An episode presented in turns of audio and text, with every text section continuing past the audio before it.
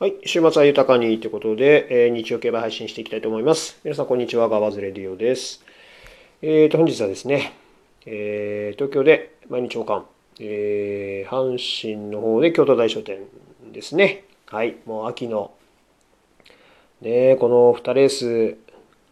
がね、あると、秋競馬来たな、本番入ったなっていう感じしますよね。まあ、もちろんね、先週でね、スプリンターズステークス、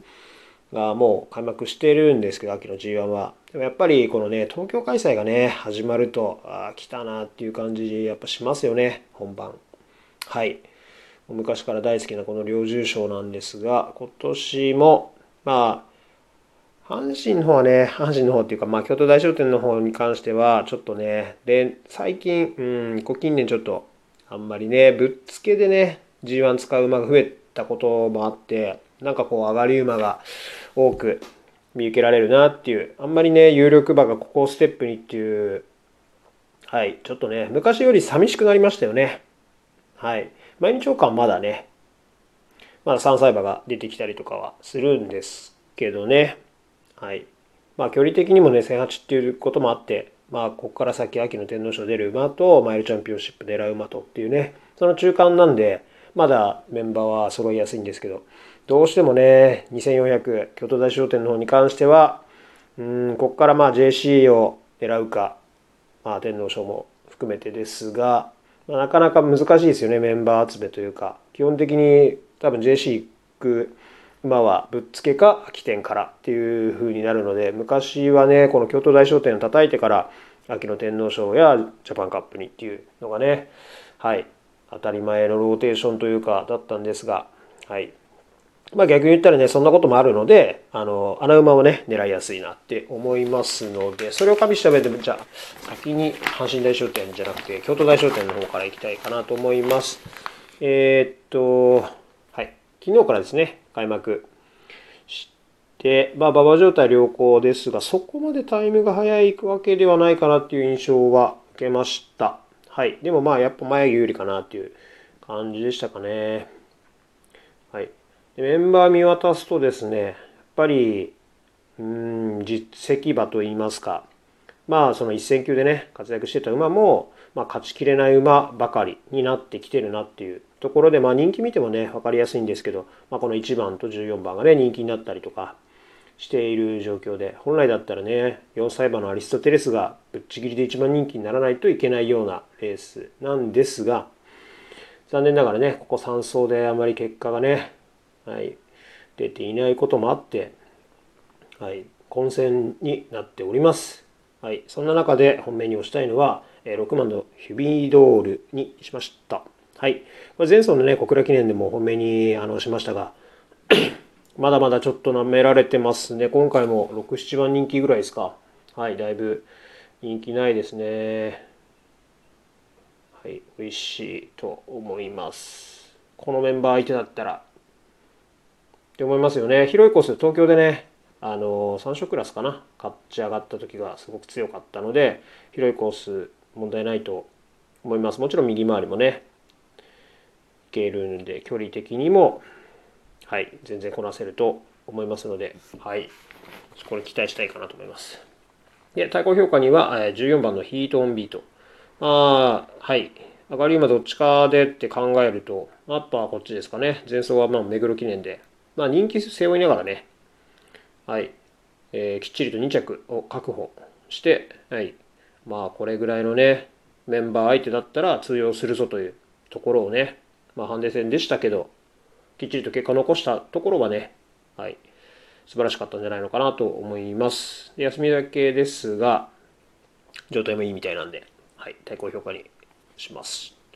で、3番手に、えー、これも人気ないですね。えー、10番のディアマンミノルを押したいかなと思います。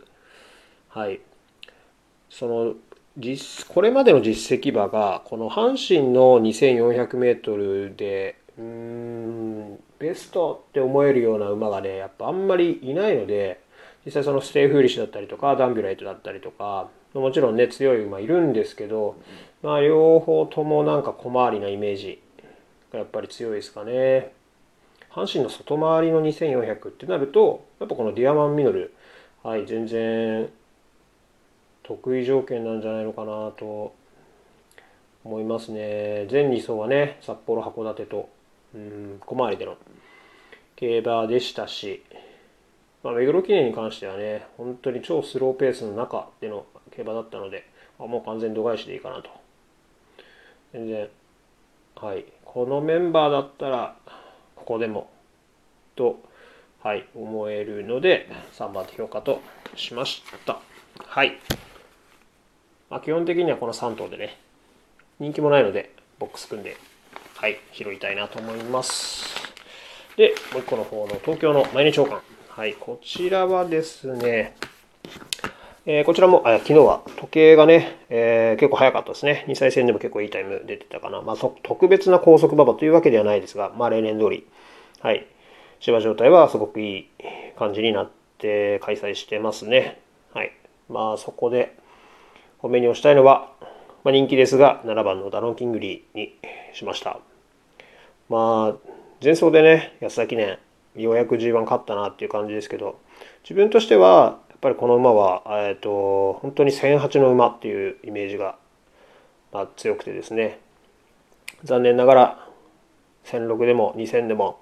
難しいんじゃないかって思ってたんですけど、まあ、いかんせんペースが向いたといいますか、スローで流れての瞬発力勝負にあのなったっていうところもありましたよね。あとは内が悪い、えー、芝状態の中、えー、外枠引けて外から、はい、いいところを回ってこれたっていうのも、はい、勝っ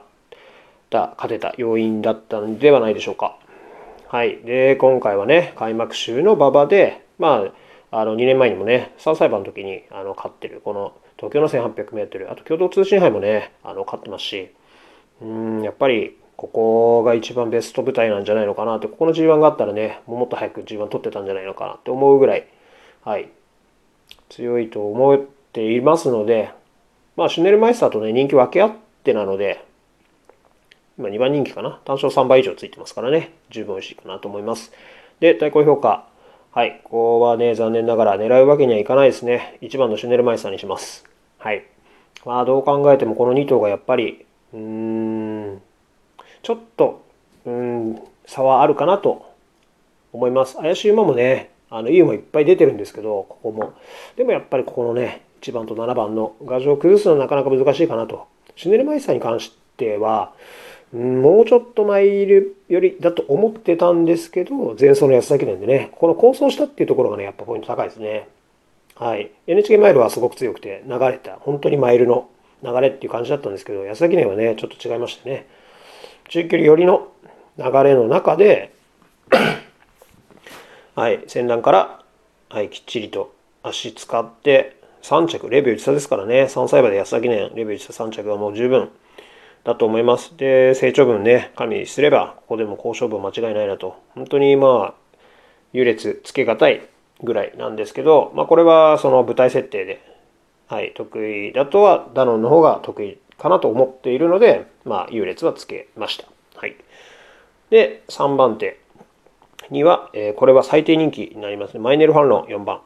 をしたいと思います。はい。今ね、いっぱい出てるんですけど、まあ、この2頭をね、17を本命対抗にした以上は、ね、人気薄かなと思ってたら、まさかのマイネル・ファンロンが、えー、最低人気。前走のね、新潟記念、本当に、まあ、これはフロック視されますよね。自分も。まさかね、その左回りの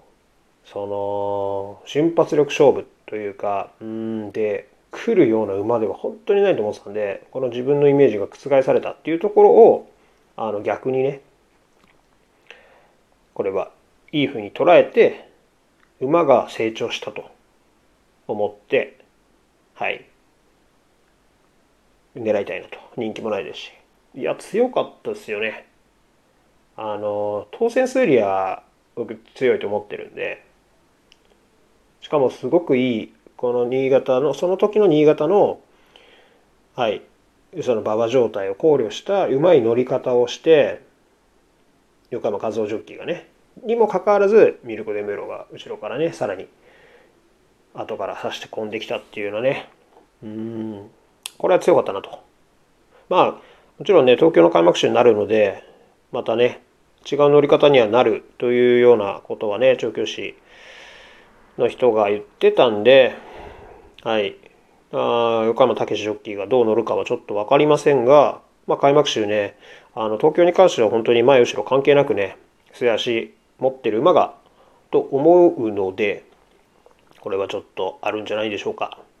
はい。で、最後にもう一頭ちょっと気になってね、本当はマイネル・ファンロンとあの迷って